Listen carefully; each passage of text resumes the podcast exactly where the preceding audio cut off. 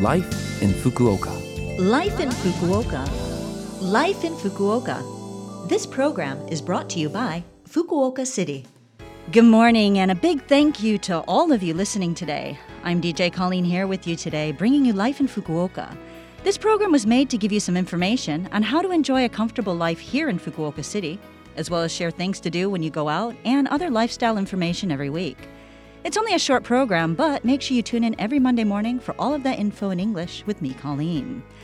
Today we have a guest in the studio, uh, Jonathan from England. Good morning, Jonathan. Uh, good morning, Colleen. So, to start things off, could you tell us a bit about yourself, Jonathan? Okay, yeah, I came to Japan about 17 years ago Okay. from the UK. Um, Whereabouts in the UK are you from? uh, originally from Salisbury. Do you know? Do you know Salisbury? Don't know it. Okay, Stonehenge. Okay, okay, all right. So, uh, you have something mystic about you, then, you uh, druids and all of that. Yes, a lot of druids in my family. so, uh, All right. And uh, what kind of work do you do here in Fukuoka? Or rather, before that, what brought you to Fukuoka? well, I met a very nice uh, Japanese person when I was uh, living in the UK. Mhm. in London, and uh, from that, I ended up after traveling around the world, uh, ended up in Japan, and um came directly to Fukuoka. Okay, and you've been here since. Been here since. All yeah, right. so, And uh, so, what do you do then here in Fukuoka?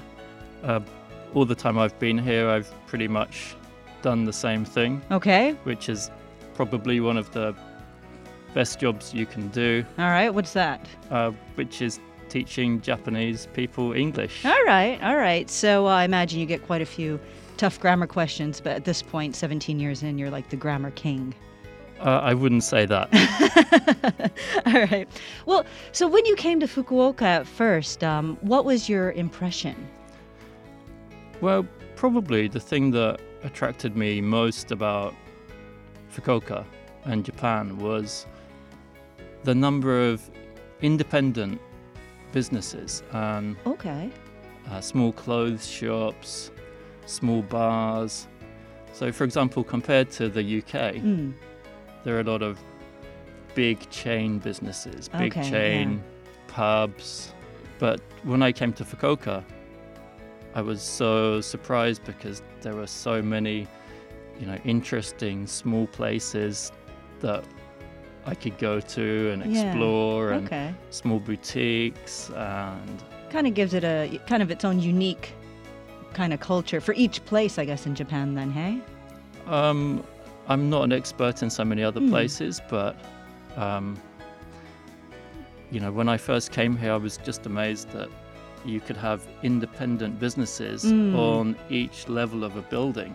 Ah. Okay. Yeah. so you, yeah. you, there would be many different restaurants hidden away on Yeah. the upper floors of a building, and yeah, it was just very exotic, I guess. Okay. Yeah. It makes it quite fun just to discover something new. Yeah. Yeah, and also the fact that the young people I knew when I Mm. was, you know, 28, you know, there were so many, you know, entrepreneurs Mm, and mm, mm. small business people, people just doing their own thing. Okay. And I think that's kind of uh, continued now with the kind of startup culture that is Mm. Here in Fukuoka, Fukuoka, may, yeah. maybe. but, Okay. uh, So, did you have any culture shock when you came here?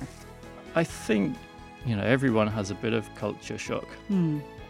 but um, you know, for me, I guess the the main culture shock was uh, the different food, Mm-hmm.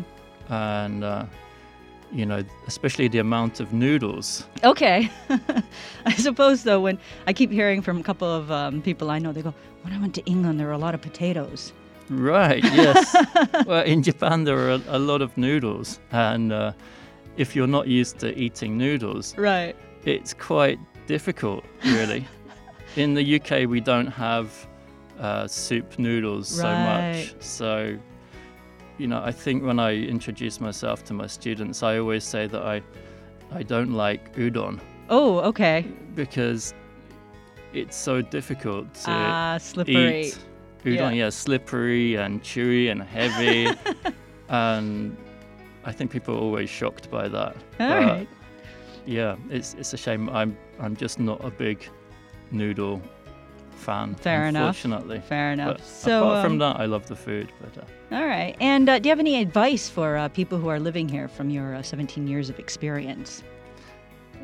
if you get a chance, do whatever you can to Hmm. try other things Okay. apart from your main focus. Okay. Okay. Um, meet as many people as you can Hmm. from different walks of life. Uh, be friendly to people. Um, try and keep calm okay. if things are different. You Yeah. know, on the face of things, Japanese people seem to be very, um, very peaceful and calm. Okay. Um, but you'll notice that maybe sometimes on the when people are driving their cars, Hmm. maybe the car manners won't match with the face-to-face personal, uh, high level of face-to-face personal etiquette Okay. that you're used to. Right.